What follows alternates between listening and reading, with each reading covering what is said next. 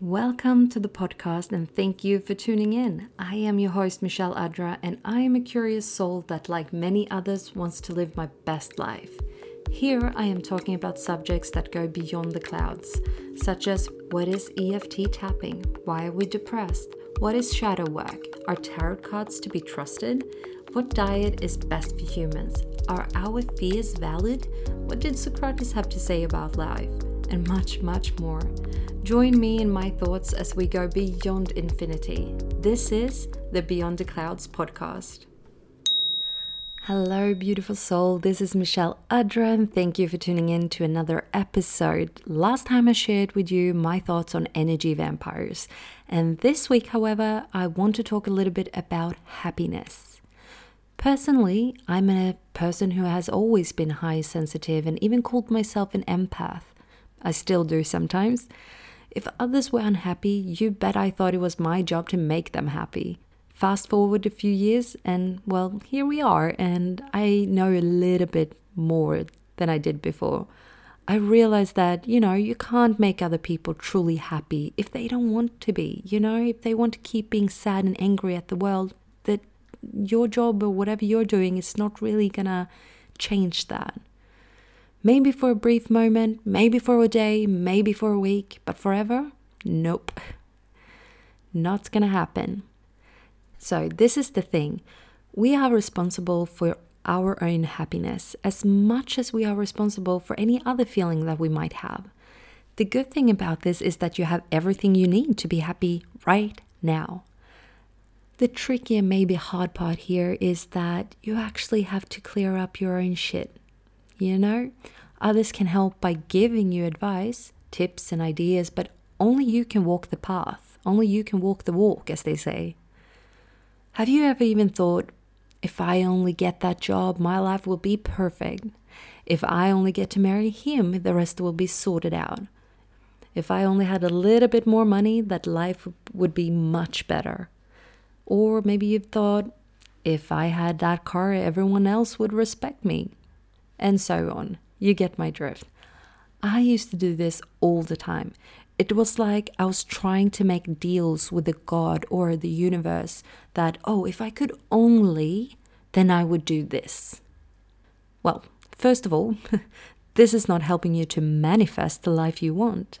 And second of all, by putting your happiness into things outside of yourself, well, it means it can easily be ripped away from you. Trust me. Don't you want your happiness to be untouchable? Or do you want others to be in control of your happiness? So, you might be asking yourself if you've spent a lot of time on being unhappy and now hearing that, oh, okay, so it's all on me now. So, well, what's the point to start being happy now when you've already spent so much time being unhappy, you know? And that's a good question. But is it really?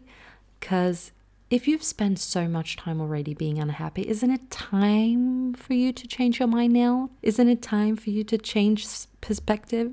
Isn't it time for you to live your best life? It is never too late. It is never too late. You know this deep inside. You know this. And the only reason why you don't want to admit this for yourself or to yourself, it is because you're a bit lazy. You don't want to do the job the work to become that happy person right now. Because if you've spent a long time being unhappy, that means that you need to sort of reconstruct your brain a little bit, change the system a little bit. And that's not something you do in a day. You know, you need to change habits. You need to start looking at things from a different perspective. There's this saying about, oh, is the glass half empty or half full? We always talk about like oh there's always two kinds of people the one who do that and the one who do that. But who do you want to be? Because you can choose. And if you're telling me that you don't want to choose the positive route well then you're telling me that you're not willing to make to do that job right now. And that's that's okay. But you need to admit that to yourself though. You need to be honest with yourself. I've heard here in sweden we had a woman who was like 90 years old and she all of a sudden decided that she was going to start a blog. And so she started blogging and writing and became very popular on that. And that's what I'm trying what I'm trying to say here is that you're never too old to to start doing something. And you're never too busy or too this or too that. You decide how you want to spend your time. You decide who you want to be. Have you ever heard of the saying happiness is a choice? If that annoys you, sorry, but this the saying is true. It is much better for you to focus on how to let negativity around you affect you as little as possible instead of trying to find happiness in things around you. And it's often cheaper as well. Here are a few tips for you on how to train yourself to choose happiness. 1. Do what makes you happy. Follow happiness. If that means playing a video game, if that means watching some TV shows, or if that means talking to a friend all day, or whatever it can be, start with that. Do something that makes you happy and do it at least once a day. Two, smile. Just practice on smiling. You can do that in front of the mirror. You can do that when you're out walking and passing people. You know, just smile. Three, meditation. Check in with yourself. Close your eyes, put on a music or even a guided meditation, and just feel a little bit what's going on inside your body. Is anything aching? Is there anything uncomfortable? what thoughts comes in, etc. 4.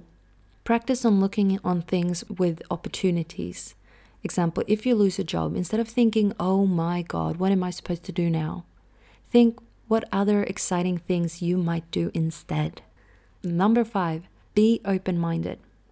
Open minded to anything that comes your path. And you could even have a yes day where anything that comes your your way, you have to say yes to it and see where it takes you. Number six, move your body.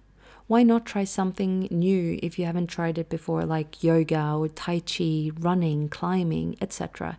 Because there are signs all over the internet and wherever you want to search for it where they say that it's so important to move your body, which comes into number seven self-care and self-love do things that makes you feel good about yourself I don't know if you've ever heard of something called floating.